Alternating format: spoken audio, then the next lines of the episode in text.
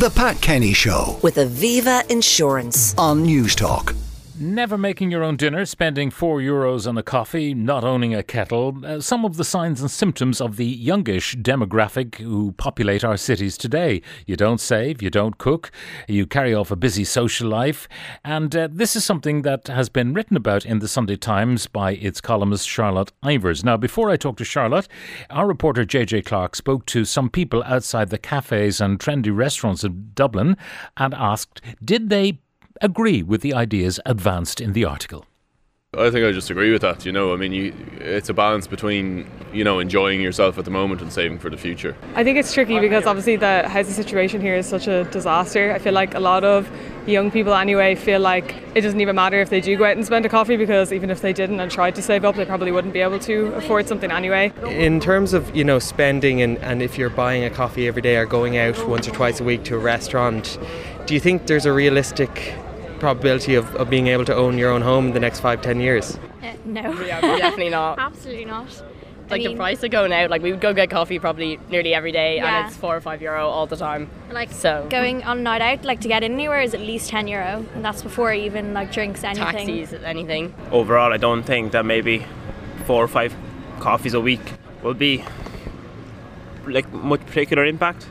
At what rate are the house prices growing at?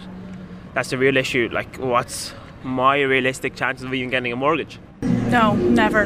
Even coffee, I've completely cut back. I'll bring in my own sachets. I don't think I'd be able to buy a house in the next five to ten years with the amount of coffees that I'd be buying. And uh, give us a window into sort of your lifestyle, your spending habits. So, uh, are you going out for food, you know, once a week? Are you going for coffees once a week, or is it more than that?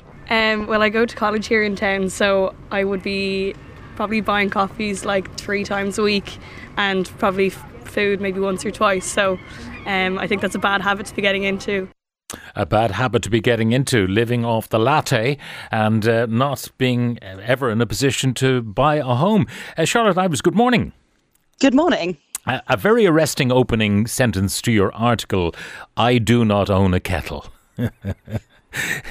And the kettle that you might have would be one that doesn't even work, so it's never going to be boiled. Tell us about your lifestyle.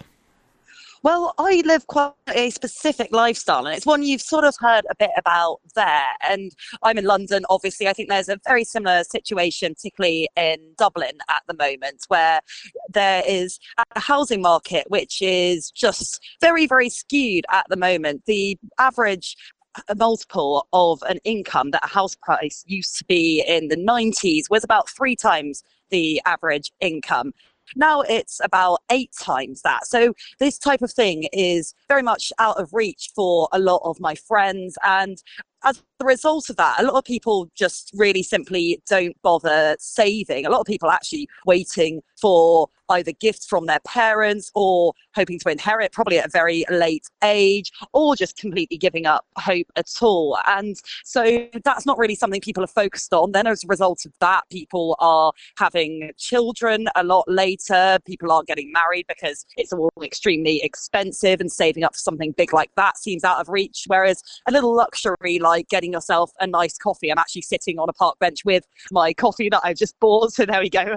And insight into that actually being the truth that I wrote in this article is something that feels much more achievable, mm. much more enjoyable. And I think it's also, to be honest, a product of a specific type of metropolitan young person as well. I'm a professional, I'm a university graduate, I have a reasonably high income that in another era, perhaps even in another city, would mean I could save up and buy a house. But because that's not something that really feels attainable for young people in London, it just goes on frivolities and luxuries instead.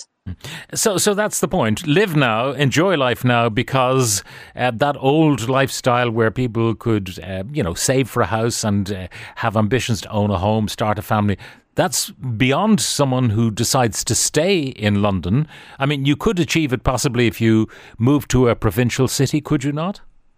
Oh, definitely. I grew up just outside Glasgow, and a house in the little town that I grew up in would cost you less than a deposit would in London. So it is very much a city focused thing, I think. Obviously, the housing market across the entirety of this country, of Scotland, and I think of Ireland as well, has been very much booming for the last few decades, really. Those assets have gone up massively, but the problem is hugely exacerbated in cities. And I think it's got quite interesting political implications, actually, because you've got these people, I think of my friends who are, you know, bankers and lawyers, people who earn multiples of what I earn, who should be feeling like they're really well off and like society is working for them, but they don't end up having the type of things that would usually make you vote conservative, vote for an incumbent government, even if it's not conservative. Things like big houses, things like a car, all those traditional markers that you would think of as stability. And so as a result, you are seeing this fascinating shift in people's politics, younger people's politics particularly,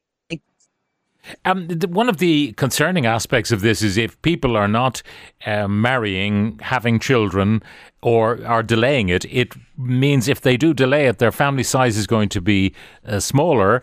And the whole issue of uh, how the older population is going to be supported by a younger demographic uh, is uh, one that I know in this country the government does worry about certainly that's the case here as well. And actually, it's always a joke that friends of mine will make about the triple lock on pensions. So in the UK, what you have is pensions going up either by inflation or by the increase in wages or by the the other fact there's another factor I can't remember, but basically it keeps state pensions really going up pretty aggressively. And we always joke that there's no chance that's still going to be in place by the time we retire. And everyone kind of jokes about the idea that there just won't be a social care system, there won't be a state when we're older. And again, that sort of does buy and play into that short termism, really. It plays into this sense that, well, you might as well have quite a nice time. And then, as well, of course, a lot of people would go private for their social care, particularly if they don't have children to help look after them often they will leverage that against their houses. And often, when people's pensions are lower, they will be able to live pretty happily because they've paid off their mortgage. Well, again, if you haven't got those things coming through for people who are probably a little bit older than me, people in their 30s and 40s at the moment, then they could find themselves in real trouble come retirement time.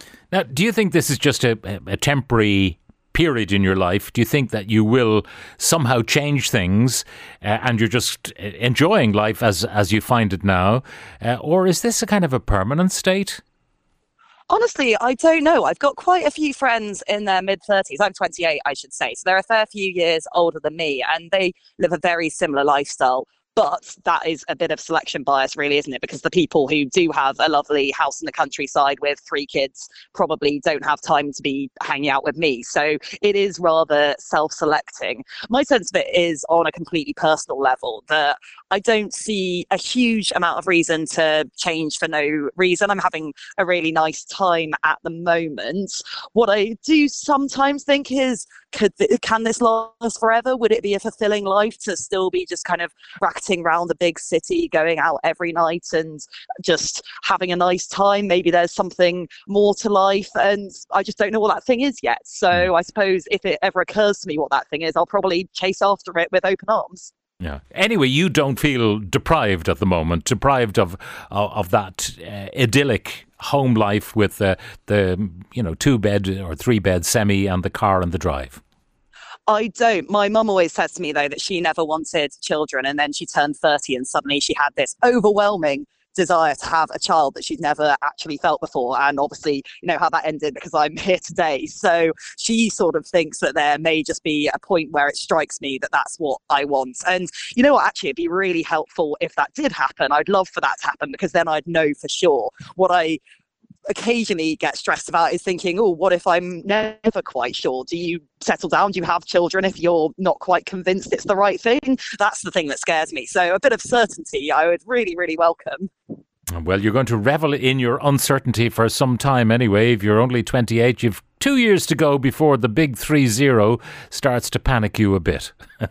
exactly. Maybe I'll phone in on my 30th birthday and I'll update you and let I'm us know. desperately trying to find a husband within the next few months. Charlotte, thank you very much for joining us uh, from your park bench with your latte. Charlotte Ivers, columnist with the Sunday Times. Uh, lots of interest in this topic. It's all well and good when you're in your 20s and 30s, but it cannot go on forever, says one. Uh, listening to the show, let's not pretend buying a latte is the reason we can't buy a house in Ireland talk about letting the government off the hook. Um, it, it sounds the same as as life is here, constantly being told that we have it too easy with the fictional avocado toast instead of buying a house. It's much harder now than it was for our parents' generation. How will we pay our rent on a non existent state pension at age 75?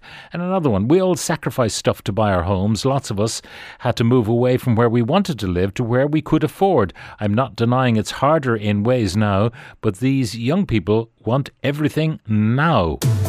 The Pat Kenny Show. With Aviva Insurance. Weekdays at 9 a.m. on Newstalk.